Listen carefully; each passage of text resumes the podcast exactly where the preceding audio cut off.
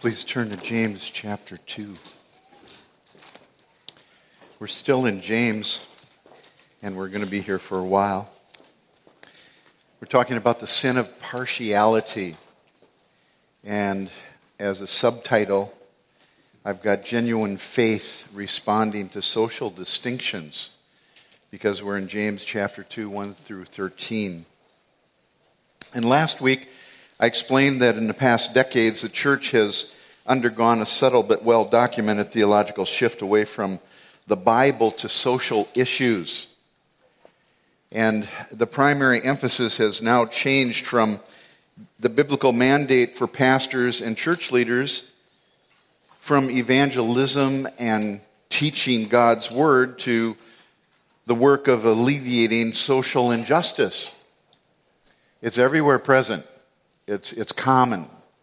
And I don't think it's wrong for me as your pastor to try to alert you to what's all around us because it's having a, an effect in many churches. Such an emphasis did not work back in the 40s and 50s with the social gospel invading the main denominations. In fact, it was a death knell to most of those main denominations back in the 1940s and 1950s. They apostatized they nominalized out and stopped teaching the Word of God and promoting evangelism. Many younger college age and 30 somethings have become disheartened by what some of the more vocal ones will say is do nothing Christianity.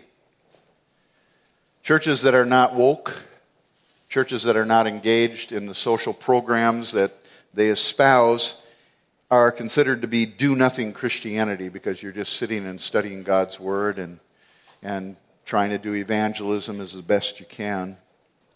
They're passionate to make a difference in the world, and they need to be commended for that, I think.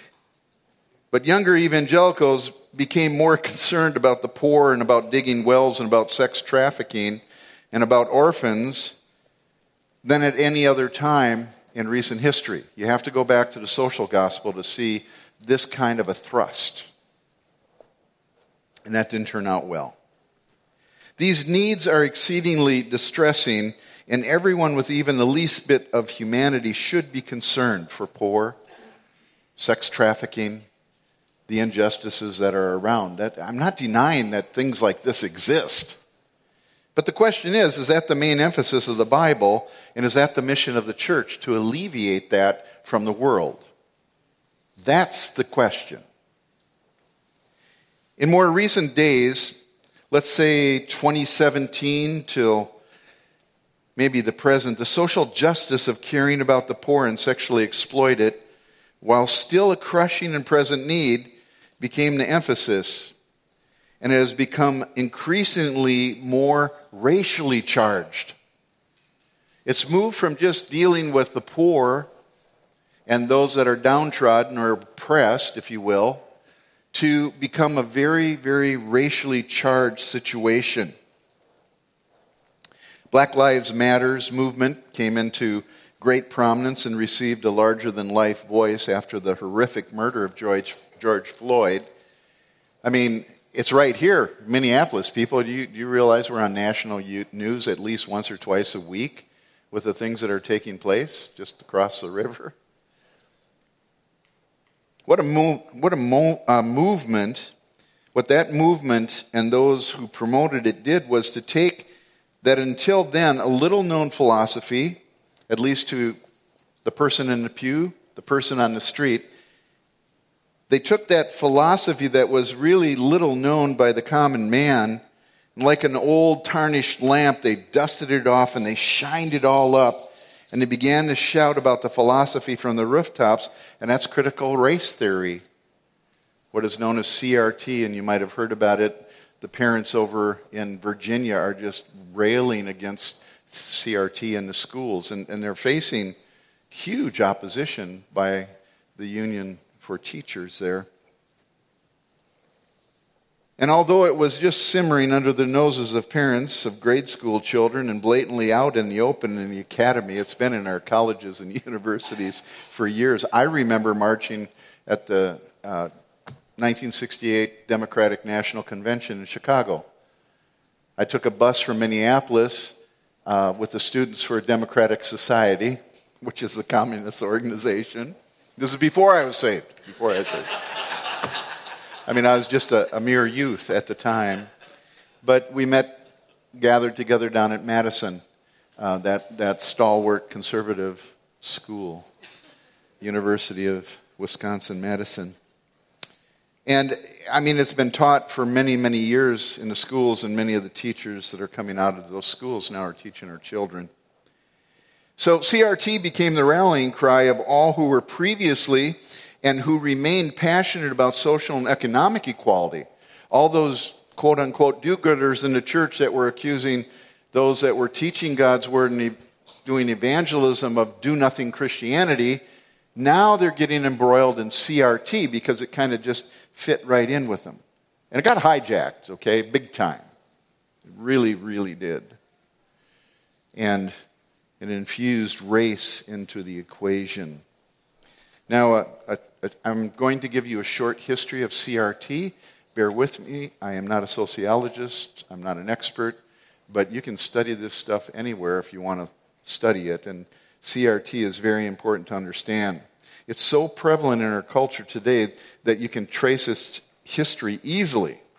And it would be similar to this. You'll find these components in the history of how we got to CRT today.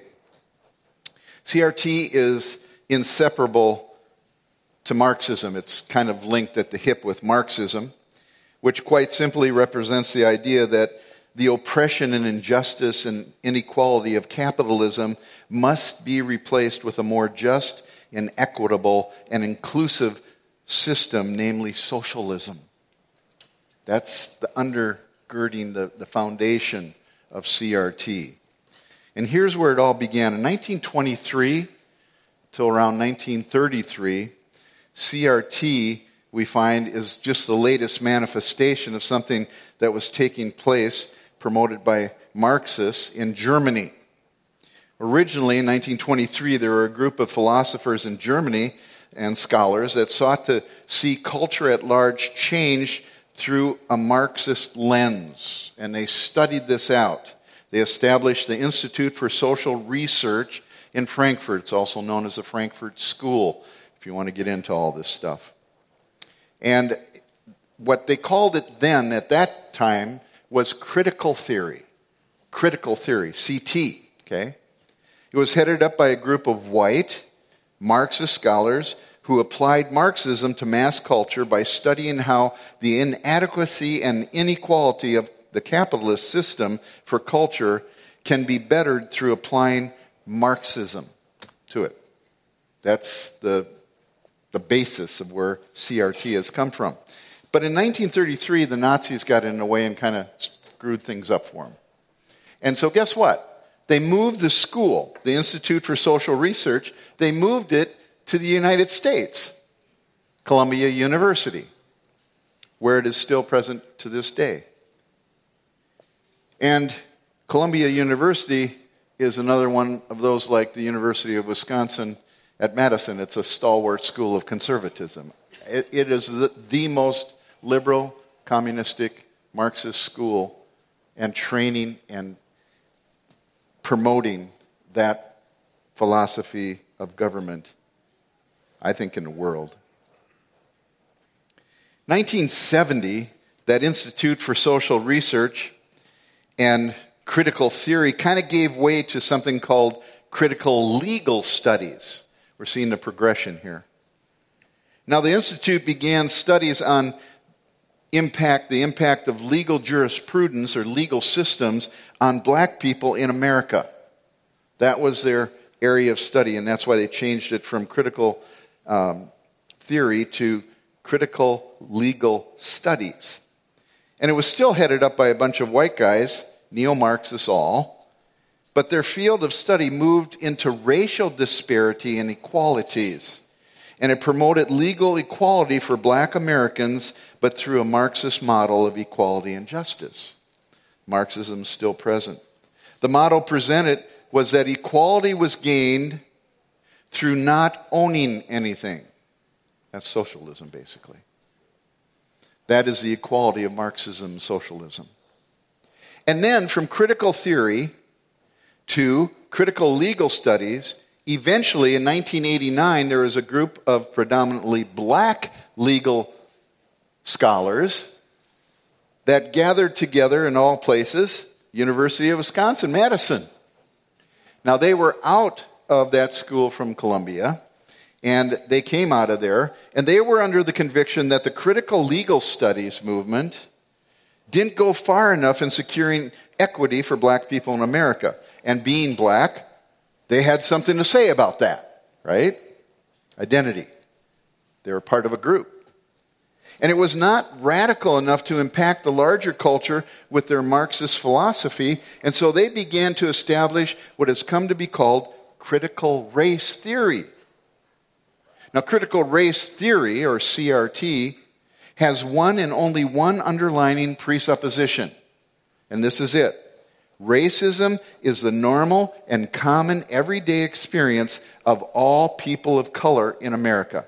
In fact, our entire nation is based upon racism.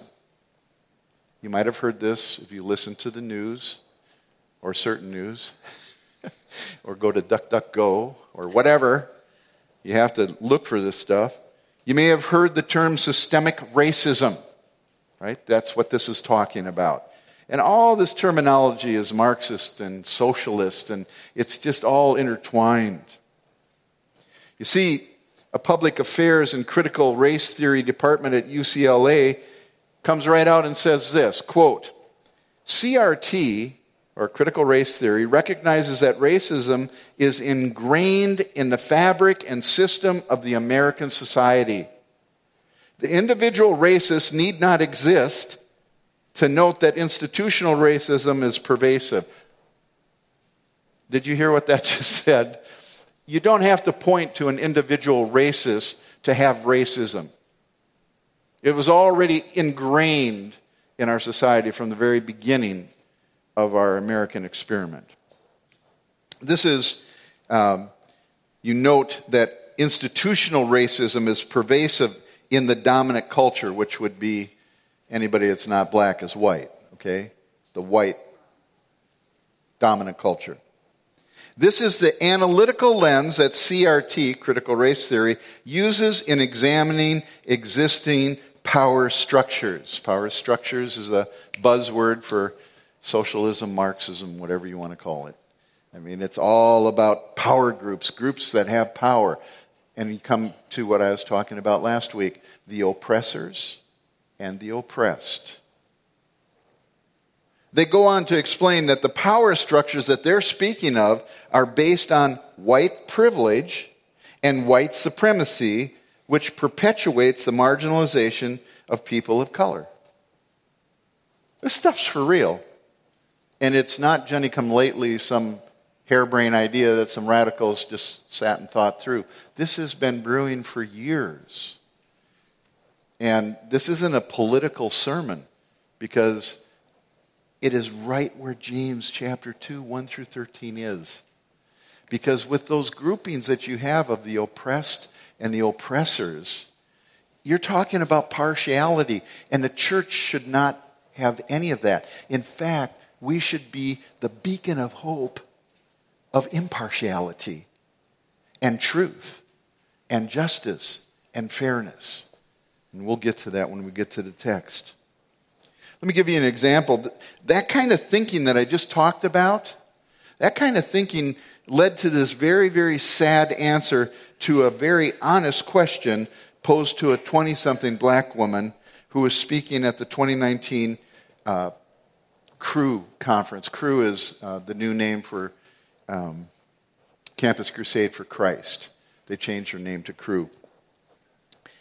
There was an older white woman um, that had sat through the conference, and the dominant theme of that conference in 2019, I think it was in Minneapolis actually, the dominant theme was social justice and how can we, you know, really get on board with this and everything. And so it's all composed of college students, and then they have the speakers. And one of the speakers was a 20 something black woman, and she was speaking. And then they had a Q&A time, and this older white woman, I'd say she was about 50, maybe a little bit older, during the Q&A, she went up to the mic. She was very soft-spoken, um, somewhat trembling voice, and, and she just, she was nervous, you know, and she just said, my family is from Ohio.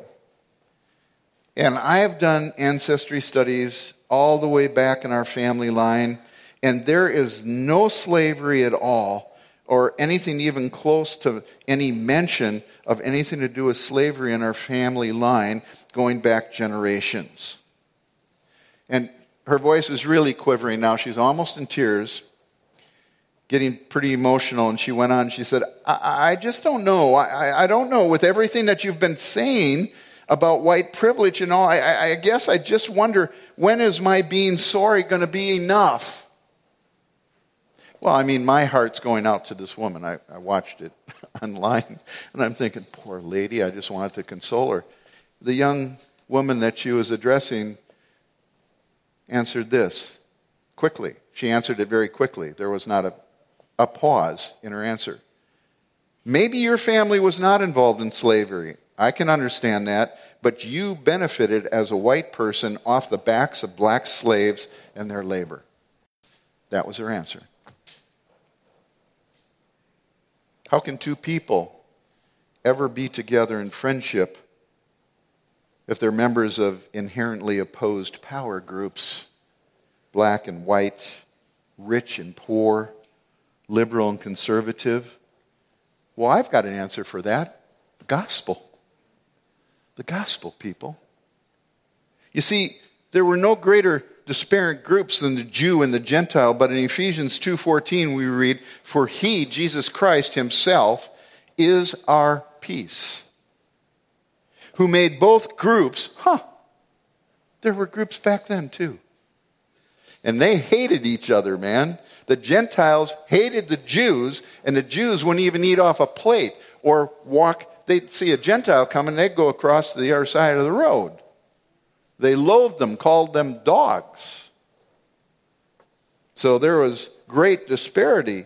But he himself is our peace, who made both groups into one and broke down the barrier of the dividing wall by abolishing in his flesh the enmity that was there. That's Jesus. That in himself he might make the two into one new person and establish peace. You want peace between black and white? Preach the gospel. You want peace between the rich and the poor? Preach the gospel. Read the little book Philemon that talked about a slave and his master. And Paul gives direction to Onesimus what he should do in a situation with his slave coming back to him. There were slaves and there were masters in the first century church worshiping God together. That was the power of the gospel in evidence in the peace that they experienced with one another. In the middle wall partition being broken down. You may wonder why I'm speaking about all this stuff and why so philosophical or sociological and why delve into such matters like this. Well, because this is partiality in our day. We don't have the Greek and the, the Gentile versus the Jew partiality. We have people groups, we have ethnic groups against ethnic groups, we have social economic dis- disparities. That's all the inequalities that you hear about. And this is the unrighteous judgment that one group of people is superior to another group of people and has to get that group of people to be nicer to them and so that they're equal with them. And In the case of CRT, it's due to being an ancestor of oppressed black slaves, which according to CRT is the inequality upon which our entire nation was built and has sustained itself and is today continuing to oppress the people of color that is, white privilege gained through the oppression of black people or people of color, and what is perpetuated in, in a capitalist way of life. God's word concerning this is expressed clearly in James 2 1 through 13. So I want you, when you read through that, read through it and just interject instead of rich and poor, put black and white. Folks, The gospel is the answer. Christ is always the answer. And just in, by way of review before we get into the new text, let me remind you of the three underlying root issues when looking at partiality. One, it's a heart problem. It's not the color of skin problem or a social economic problem. It's a heart problem. When partiality is the basis of a complaint, it is more a matter of the heart than of any outward behavior or ethnic background or social response to either. Secondly, with partiality, there's always only two groups the oppressed and the oppressors. In all partiality, back in, in James' day, the oppressed and the oppressors. The oppressors in James' example are the rich. Okay? And they're oppressing the poor. In CRT, its people are assumed to be in one of only two categories. They're either the oppressed or the oppressor. Those terms have their root in a political philosophy of Marxism in our day and age. And partiality is a foundation and pillar in the discussion of oppression. Where you hear disparity, inequalities, social injustices, etc., etc., etc., you will immediately know, immediately, that there are two groups the oppressed and the oppressor. Always. Always. Now, third point the loss of personal responsibility is due to the group identities of oppressed and oppressors. It's a matter of one group against another. Whenever the categories of oppressor and oppressed surfaces, the element of victimization comes in. The oppressed are victimizing the the oppressor is victimizing the oppressed. And they become victims of that other group that's doing this to them. Okay? And in today's context of CRT and Marxist philosophy, the victim has been raised to the highest level of recognition and becomes a champion. It's kind of it's kind of like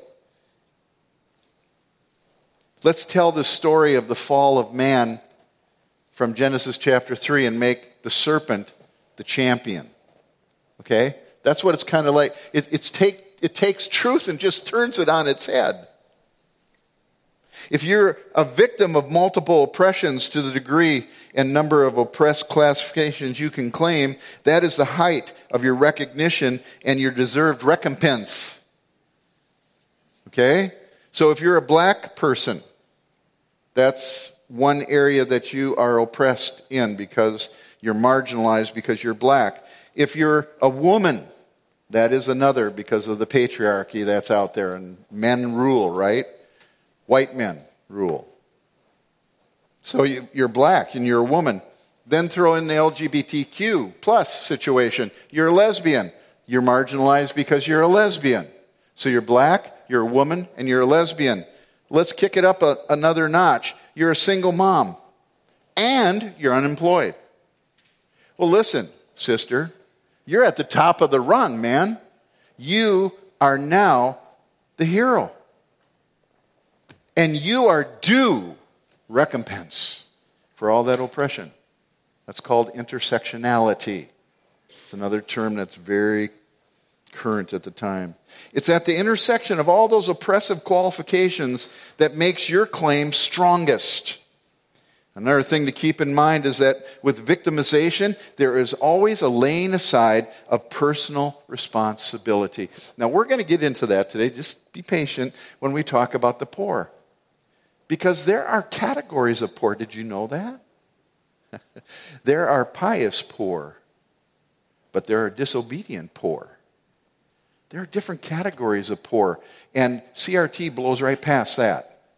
And when you get the oppressed and oppression, or, oppressed and the oppressors, you blow right past the various categories. It's just two big, large groups. And you fit in one or the other.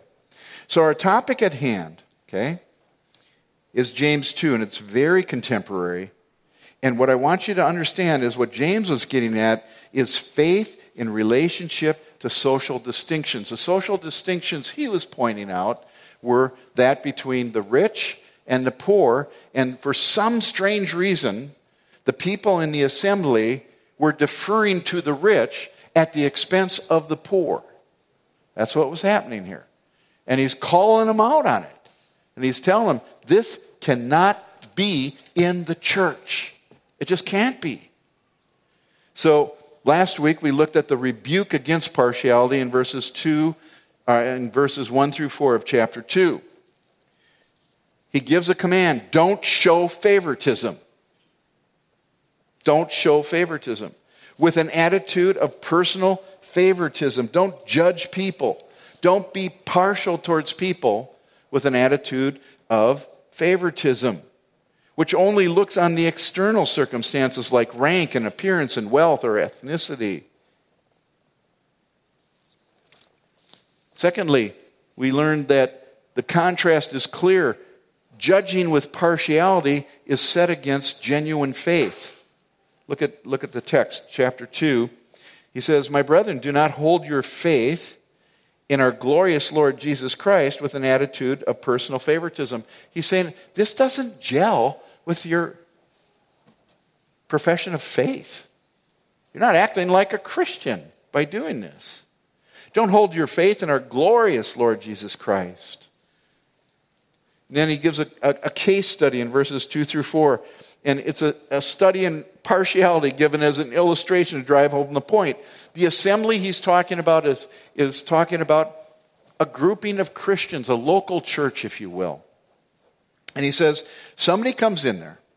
Well, look at it, verse 2. For if a man comes into your assembly with a gold ring and dressed in fine clothes, and there also comes in a poor man in dirty clothes, and you pay special attention to the one who is wearing the fine clothes and say, You sit here in the good place, and you say to the poor man, You stand over there or sit down at my foot. There's so many comparisons going on here and contrasts. It's just fun. The rich man is the one with the ringed fingers. He's got gold rings all over his fingers. And it's a social and economic identity that's given here. And it's distinguished by his external look of rings, gold rings, and, and, and fine clothes. And then you've got the poor man, and he's got dirty clothes on, or stinky clothes. we don't know what that's like here, really. We really don't. In Indonesia, we do. because there would be people that come into a fellowship like that. They'd be hard day laborers, maybe the guys that pull the, the garbage carts or the guys that ride the petty, pedicabs or whatever. They're poor, salt of the earth people. But they're right next to a Chinese rich man who owns a company. Can they worship together? If they're both believers, if they understand their position in Jesus Christ, the answer is absolutely yes. Are they equal? Not on an economic structure, not on a social structure, but they are in Christ. Everybody is level at the foot of the cross. That's why the gospel is so wonderful. Our affinity is Jesus Christ and Christ alone. And we build affinities even within our own churches, our little groups, right? On those social structures, on those ethnic diversity backgrounds or whatever. On music, can you believe it? I mean, just a few years ago, the kind of music we're playing today is like anathema. All the old people would leave. Okay? Or if we do a hymn, most of the young people are like, ah, what's that about? Well, we just try to do both to retain all of you. So if we play a contemporary song that hurts your ears, just stay for a second. We'll play a hymn somewhere along the line. So, and vice versa, okay?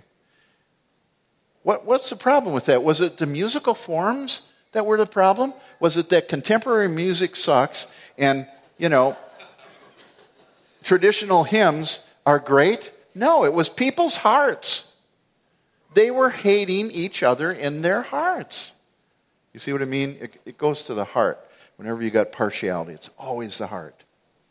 So, you've got this contrast between these two, and partiality is observed. They're paying special attention. Sit here in a good place. Contrast it with what they told the poor man stand over there or sit at my footstool. Okay? So the contrast is there. To behave with such partiality is to expose something, and this is where James is so bold. He says, You're evil. You're sinning. wow, how to make friends, right? It was injurious and destructive and vicious the way they were treating each other, and it wasn't in keeping with the character and nature of the one that they claimed as Savior. So I want to read verses 5 through 11 right now because this is a new section that we want to get to today. Listen, my beloved brethren, James says. Did not God choose the poor of this world to be rich in faith and heirs of the kingdom which he promised to those who love him? But you have dishonored the poor man. Is it not the rich who oppress you and personally drag you into court? Do they not blaspheme the fair name by which you have been called? If, however, you are fulfilling the royal uh, law according to the scripture, you shall love your neighbor as yourself. You're doing well. But if you show partiality, you are committing sin and are convicted by the law as a transgressor. For whoever keeps the whole law and yet stumbles in one point, he has become guilty of all. For he who said, Do not commit adultery, also said, Do not commit murder. Now, if you do not commit adultery, but do commit murder, you have become a transgressor of the law. And he just said, by being partial, you're a transgressor of the law. Wow. He is lowering it, he's just lowering it down on them big time. So, James points out three inconsistencies in that passage of Scripture that result from their partiality. I'm going to give them to you all at once right now, and then I'm going to go back and break them down. The first inconsistency is that it, partiality is inconsistent with the character of God. Partiality is inconsistent with the character of God. Secondly, partiality is inconsistent with their faith. That's what James told them. This is not what believers do. Thirdly, partiality is inconsistent with the royal law. And we're going to talk about that. So let's pray as we go to the Word. Father God, we thank you for your Word that is so clear and so applicable to our circumstances today. Father, help us to make the connections so that we will not be partial in the way that we behave towards one another. And Father, that partiality goes way beyond just the black and white scenario that we're facing today with CRT. Uh, it, can, it can be really, really easy to drop into partiality when it comes to families with children as opposed to older families that have grown children. It can come between those who are single and those who are married. It can come between the young and, and the old. Lord, Father, there's so many pitfalls that we can fall into and become partial, which your word says is evil. Lord, protect us and let us just focus on Christ, who has gained our peace through his body, through his flesh on the cross, Lord. Thank you in Jesus' name. So, these in- inconsistencies, he starts out with listen. Listen. Well, here, here's our chance to put into practice the very thing that James just taught them in verse 19 of chapter 1. Let everyone be quick to hear. So he's saying, listen. I've got something to say. And the first thing he says is that the character and nature of God is not partial. Okay, that's an inconsistency. Partiality does not fit with the character and nature of God. In Deuteronomy 10:17 we read, "For Yahweh your God is the God of gods. He's the Lord of lords. He is the great, the mighty, and the awesome God." And get this, who does not show partiality. He just front loads the whole verse with how awesome God is, and he finishes it off by saying he's not partial. Doesn't show favoritism. Very important. Turn to Leviticus 19 with me. I want you to see this. Leviticus 19. What time's the game start this afternoon? I'm just looking at my notes where I am. Okay, uh, Leviticus 19 and verse 14. We'll read verse 14 and following. You shall not curse a deaf man, nor place a stumbling block before a blind man, but you shall revere your God. I am the Lord. You shall do no injustice in judgment. You shall not be partial to the poor, nor defer to the great, but you are to judge your neighbor fairly. Just those two verses. It's very interesting. If, if you are cursing a deaf man, guess what? You're taking advantage of him because he can't hear you. Right? He can't hear you. If, if you place a stumbling block in front of a blind person, you're taking advantage of that person because he's going to stumble because he can't see it.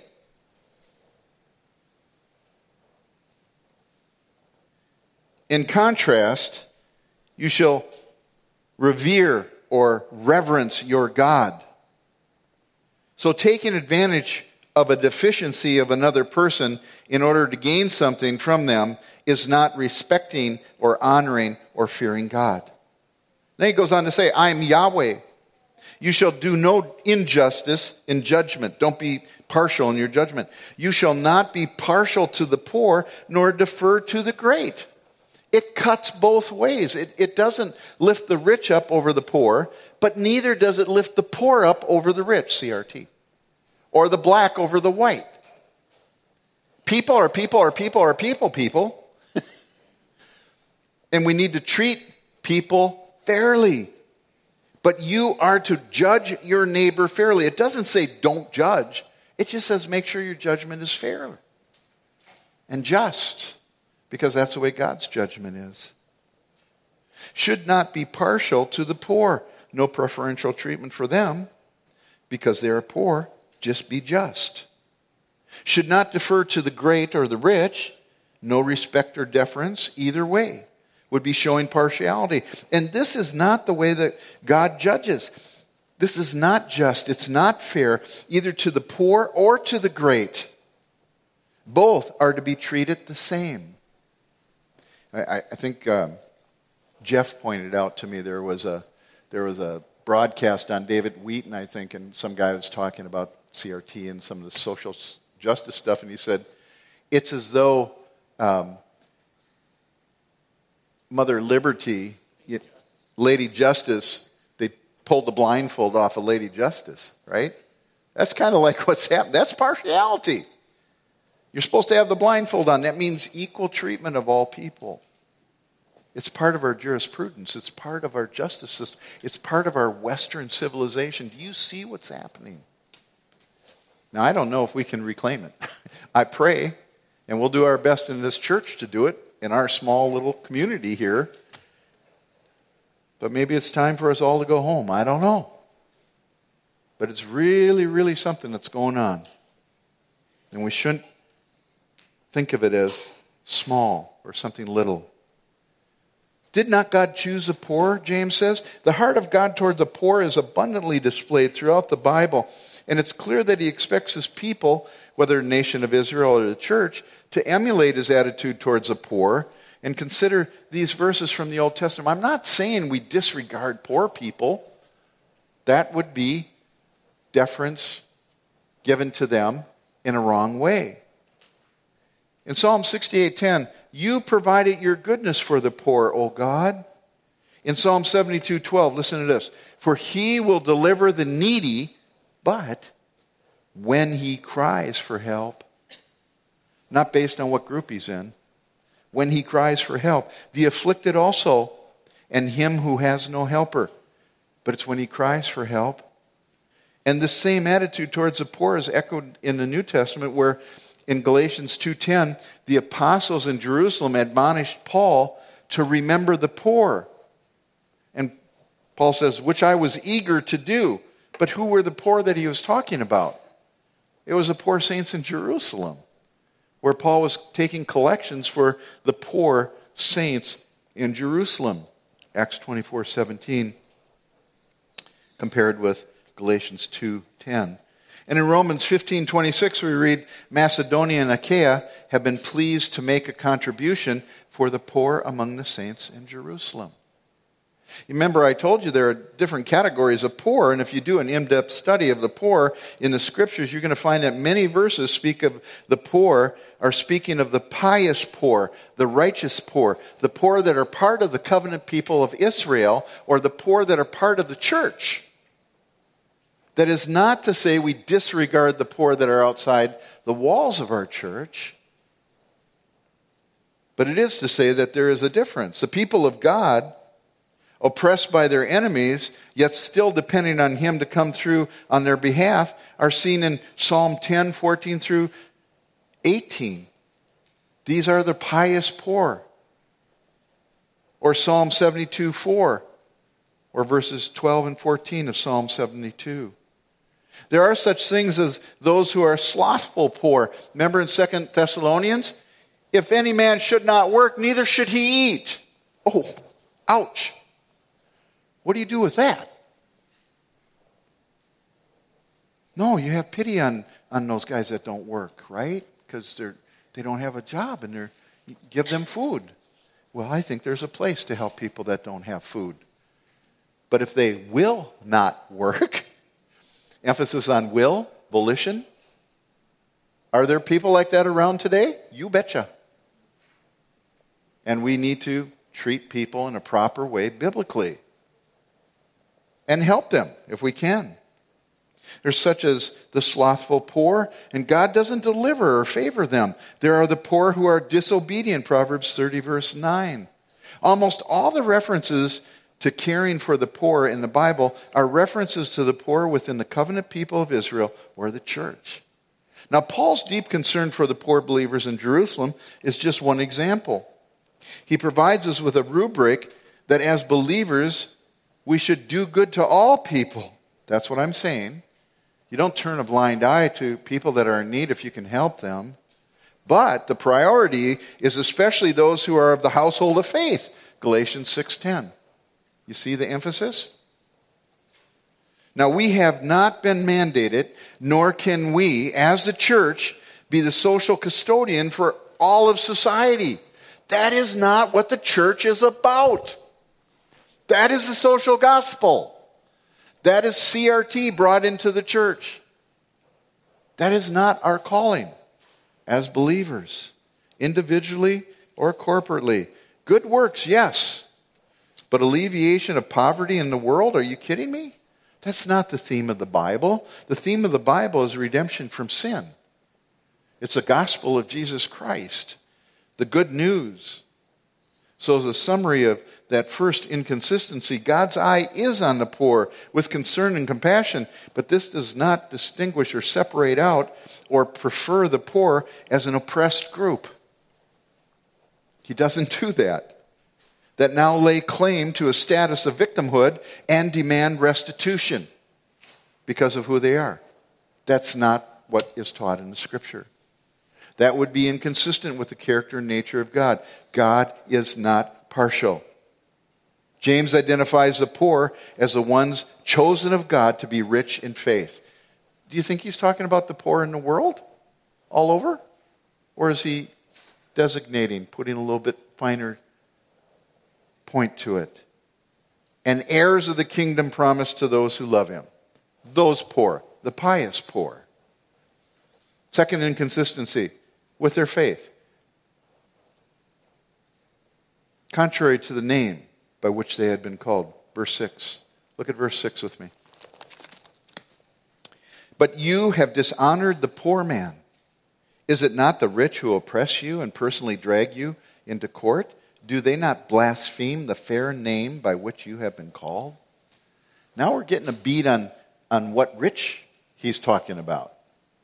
He's not talking about some elders in the church that are rich or a Bible teacher that's rich. He's talking about some who are blaspheming the name. And we know that he's kind of switching things up because he's got a huge contrastive right at the beginning of the verse. He says, But, James challenged his readers, but you, on the other hand, rather than following the lead of God, your Father, you have behaved differently towards the poor. You have dishonored. That, simply put, in his case study, it shows that their treatment of the poor man was dishonoring. It was hurtful, unkind, disrespectful to treat the poor in their assembly in the way that they did. Here, you, you stand over here. Don't sit in the good seat. Or you sit here at my footstool. Don't miss the fact that these poor that James is speaking about are in the assembly of believers, and it is intimated that they are rich in faith. And he says, he asks them a question Is it not, or do they not? Two questions that focus on the attention of their failure. Consider the ones that you're especially singling out here, people, and you're honoring them. Aren't they the very ones who give you so much grief? What are you doing? And why are you doing it? He says your motives are evil. And that kind of treatment of the rich toward the poor would also be a display of partiality. It would just be from another perspective. And their partiality, it's all over this passage. You see, they were being partial towards the rich and partial towards the poor. I know of a struggle that I had early on uh, when I was a missionary. I, I wasn't always a Christian. 20 years old, and I got involved in missions and went through the training and everything. And after you get done with the training, you're going to go to a mission field. You have to go out and beg money. No, no, that's not right. You, you have to do deputation. We called it deputation. Um, and I had a real struggle with that because I viewed it as going out and begging for money. And I didn't like that. I didn't understand. And I had to have someone teach me that I was providing an opportunity for other believers to enter into partnership with us in the mission that we were going to perform. We are kind of like the tip of the spear, and they were helping us to do the job that we needed to do and were called to do. Uh, but I also remember that there were some models out there of, of support gathering, if you will, where you target certain people of economic strata. And I thought, I ain't never going to do that ever in a million years. I will not do that. But some groups did that. They really cultivated the rich. They took them on trips, they had dinners for them, and so forth and so on to get them on board with their ministry. Some of you guys know about this stuff, okay? And, and that's partiality. That's wrong. I didn't know it at the time. I just knew I'm not going to do that. I refuse to do that. That's not right. But once I understood that it was an opportunity to just involve people in the ministry that God had called us to and that we could become partners, it was way easier. And I realized this isn't begging for money, this is giving people an opportunity. And we had such dear supporters, didn't we? Such dear supporters. They stuck with us all that almost two decades. And they, they were able to see by their gifts and by their prayers a church planted where there once was none in that people group. And that, that's their reward as well as ours. It's very cool. So, you got to understand the way that they were acting was inconsistent with their faith. And he says, look at who you're preferring here. They're the ones that give you the greatest problem. James is challenging the believers by showing them how inconsistent their partiality toward the rich and against the poor was with their faith. Third inconsistency it was inconsistent with the royal law. You are sinning. Again, his boldness is just, wow. I can imagine the people in his congregation just kind of like ducked when he came around, you know. He's strong. He says in verses 8 and 9 If, however, you are fulfilling the royal law according to the scripture you shall love your neighbor as yourself you're doing well but if you show partiality you are committing sin and are convicted by the law as transgressors now this is interesting the royal law means the law that is sovereign it is supreme and it's all binding James 125 uses the royal law as a term to describe the complete word of God. Look over at 125. But one who looks intently at the perfect law, the law of liberty, and abides by it, not having become a forgetful hearer, but an effectual doer, this man will be pleased in what he does. He's talking, he's just using that term, royal law. It's not like a royal law written, boop, this is the royal law. He does use a reference, okay, to the Old Testament. We're going to go there in closing, but it's not just that precise. It's talking about the whole Word of God. And he says on, uh, Jesus explained it in Matthew 22, 37 through 40, he says, Jesus did, on these two commandments depend the whole law and the prophets, the whole Old Testament, if you will, the Bible of their day. He says, on these two commandments. Paul said, love is fulfillment of the law. What's he talking? He's talking about the Word of God. Romans 13:10. James used the royal laws of referring to the essence, the sum, the substance of the complete Word of God. And, and when James chose as a summary of the complete Word of God for his quotation, he went to Leviticus 19:18. Weren't we just in Leviticus? Turn back there in closing. Leviticus 19:18. He quoted from here, "You shall not take vengeance nor bear any grudge against the sons of your people, but you shall love your neighbor as yourself. I am the Lord." Can I just suggest to you that James had partiality on his mind when he was writing this text? Okay? Because we just read verses 14 and 15 talking about you shall not be partial to the poor nor defer to the great, but you are to judge your neighbor fairly. And then verse 16, don't slander among your people, and you are not to act against the life of your neighbor, for I am the Lord. In verse 17, you shall not hate your fellow countrymen in your heart. You may surely reprove your neighbor. Look at that. You can correct your neighbor, but you shall not incur sin because of him. You don't treat him poorly just because of who he is. You use justice, you use the truth, you use the royal law, the word of God. And then he goes to verse 18 You shall not take vengeance nor bear a grudge against the sons of your people, but you shall love your neighbor as yourself. I am the Lord. So, what he's really saying here is that the entire section is, is God's teaching on interpersonal relationships and, and how they were to guard against being partial to the poor or giving deference to the rich. Instead, they were to judge their neighbors fairly. And we're to judge each other fairly. James 2 9 says, But if you show partiality, you're committing sin. You're committing sin. You know, some of us that have been Christians for a long time, we really don't believe in, in sinless perfection, but we really don't talk much about sin anymore. But do you realize you commit sin every single day? We're sinners saved by grace, all of us, every single one of us. And we need to be able to identify the sin in our own lives and confess it and keep on walking with God. James said, You're sinning if you're doing that, you are a transgressor. And it's better if you love your neighbor as yourself and fulfill the royal law, because then you'll be doing well. You'll be doing good. Okay? So next week, because we're out of time, next week I want you to come back because we're going to wrap up this section when we consider verses 12 and 13, and, uh, and we're going to grapple with the question Will Christians face judgment? Will Christians face judgment? Because you see, in those two verses, it says, For judgment will be merciless to one who has uh, shown no mercy, and mercy triumphs over judgment. Verse 12 says, So speak and act as those who are to be judged by the law of liberty. Oh, what? So, do Christians experience judgment? So, you come back next week and we'll talk about that. Our gracious Heavenly Father, we do thank you for the clear teaching of your word. And Father, I realize that some of these sociological issues that are encroaching upon the church are a bit confusing.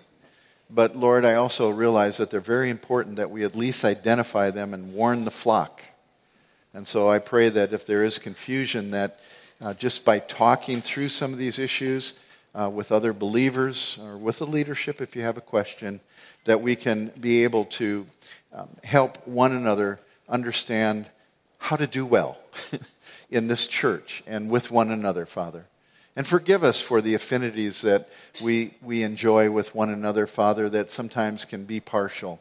God, mature us and, and help us to be able to reach out to those that are unlike us, that uh, don't live in the same way that we live or, or possibly have the same blessings that we have, or, or those that Father, have more blessings than we have because it cuts both ways all the time. Help us not to break off into groups, Lord. but to be the one body of Jesus Christ, the one new creation. And Father, let us love one another because that's what will be a witness to the world. In Jesus' name we pray. Amen.